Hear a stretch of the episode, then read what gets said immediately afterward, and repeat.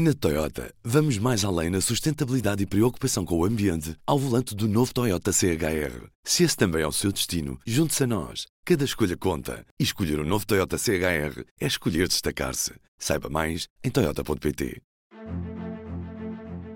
Do público, este é o P24. Hoje trago um guia para a Jornada Mundial da Juventude.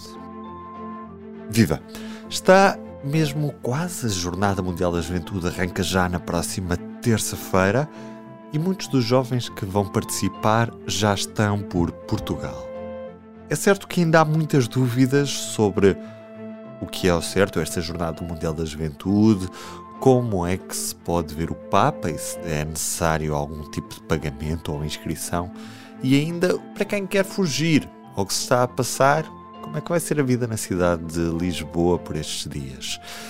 Eu sou o Ruben Martins e hoje tiramos as dúvidas sobre a Jornada Mundial da Juventude com a jornalista Inês Pinto Pereira, que convidei hoje para estar aqui neste P24 para nos explicar tudo. Inês, imagina que eu queria ir ver o Papa e não estou inscrito nas Jornadas Mundiais da Juventude. Posso ir? Toda a gente pode ver o Papa? Sim, qualquer pessoa. Quando falamos que mais de 300 mil peregrinos estão inscritos na Jornada Mundial da Juventude, pode gerar a impressão de que é necessário estar inscrito para participar no evento. A verdade é que essa inscrição era pedida apenas aos peregrinos, portugueses e estrangeiros, que precisavam de certa forma de ajuda por parte da organização com a alimentação, os transportes e o alojamento para os dias do evento. Portanto, este evento será gratuito e estará aberto a todos os que quiserem participar. E quais é que são os locais e cerimónias oficiais onde vai estar presente o Papa e, e a que posso assistir? Portanto, o Papa vai estar presente em vários eventos, mas muitos deles serão privados e, portanto, as pessoas só poderão estar presentes naqueles que são os grandes eventos públicos da Jornada Mundial da Juventude. O primeiro grande evento acontece no dia 3, às 17h45, no Parque Eduardo VII, e será a cerimónia de acolhimento dos jovens. Depois as pessoas poderão aparecer, por exemplo, na Via Sacra, que se realiza no dia seguinte também no Parque Eduardo VII. No dia 5 podem dirigir-se a Fátima, onde o Papa irá recitar o terço na Capelinha das Aparições. Nessa mesma noite haverá uma vigília com os jovens no Parque Tejo, que também será um evento público.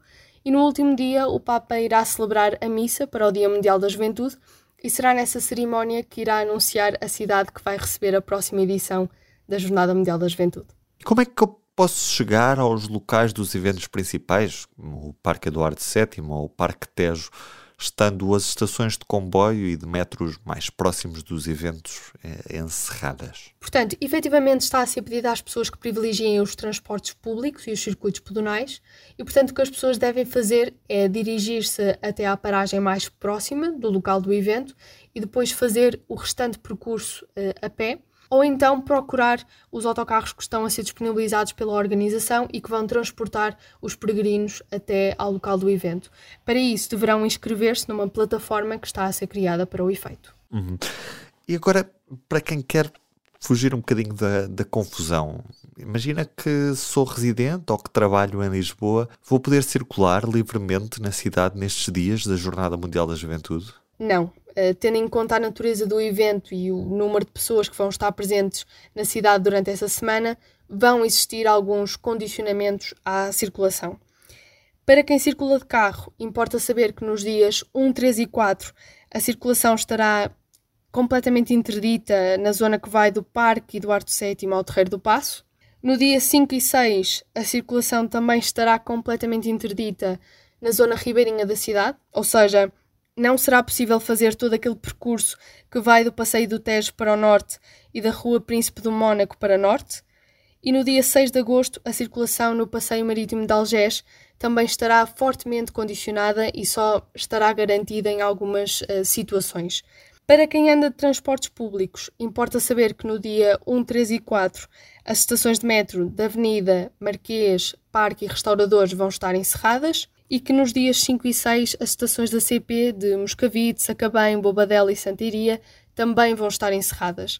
Para quem usa o terminal de autocarros do Marquês de Pombal, eh, importa saber que durante toda a semana, ou seja, desde 1 a 6 de agosto, o terminal será realocado para a Praça de Espanha e também que os ascensores da Bica, Glória e Lavra só funcionarão a 2 de agosto durante toda a semana da Jornada Mundial da Juventude. Eu vi também que vai haver um, um festival da juventude associado à jornada. Este festival está reservado aos participantes inscritos? Não. Eh, portanto, o Festival da Juventude é um evento que se insere na Jornada Mundial da Juventude e, portanto, tal como qualquer outro evento, será aberto a todos aqueles que quiserem participar e a entrada será gratuita. E onde é que vai ser este festival e que eventos é que terá? Portanto, o Festival da Juventude consiste numa série de eventos de índole cultural, religiosa e desportiva e que vai acontecer durante a semana da Jornada Mundial da Juventude em mais de 100 espaços espalhados por vários conselhos, entre eles Lisboa, Cascais, Oeiras, entre outros. E no total, as pessoas poderão assistir a 290 concertos, 80 eventos religiosos, 38 conferências, 6 apresentações de dança, 7 peças de teatro, visitar 17 exposições e 35 museus e ver ainda 27 exibições de filmes e documentários.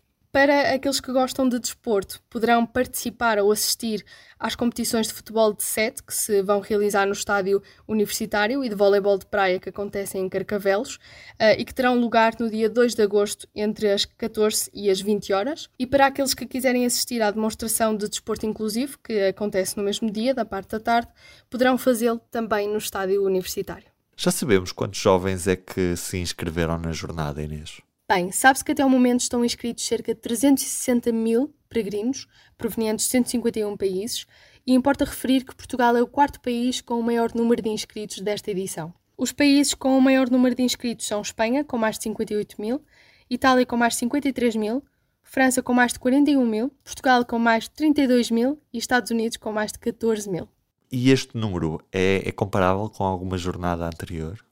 Bem, a organização estima que durante a Jornada Mundial da Juventude estejam em Lisboa entre 1 milhão e 1 milhão e meio de pessoas. Ora, quando comparamos este número com edições anteriores, percebemos que este não é o maior número de sempre, quando comparado, por exemplo, com a edição de Manila nas Filipinas, em 1995, em que estiveram 4 milhões de pessoas, ou com a edição do Rio de Janeiro no Brasil, em 2013, em que estiveram 3 milhões de pessoas. Mas não deixa de ser significativo pensar que este número ultrapassa em muito o de outras edições, como por exemplo de Toronto, no Canadá, em 2002, ou de Santiago de Compostela, em Espanha, em 1989, eh, em que o número de participantes não chegou sequer a um milhão. O público vai, obviamente, acompanhar os próximos dias de agitação em Lisboa e também em Fátima. A Jornada Mundial da Juventude está aí e é para seguir sempre em público.pt também, obviamente, na nossa edição impressa, redes sociais. Estamos onde estão os nossos leitores. Leitores esses que hoje podem ler também sobre os 70 anos do armistício entre as duas Coreias, que na prática ainda estão em guerra. E também aquilo que será o previsível aumento de juros do Banco Central Europeu para tentar combater a inflação. Com a Inês Pinto Pereira hoje como convidada, eu sou o Ruben Martins e Ana Marques Maia fez a música original do P24. Tenham um bom dia e amanhã estamos cá para fechar a semana. Até lá.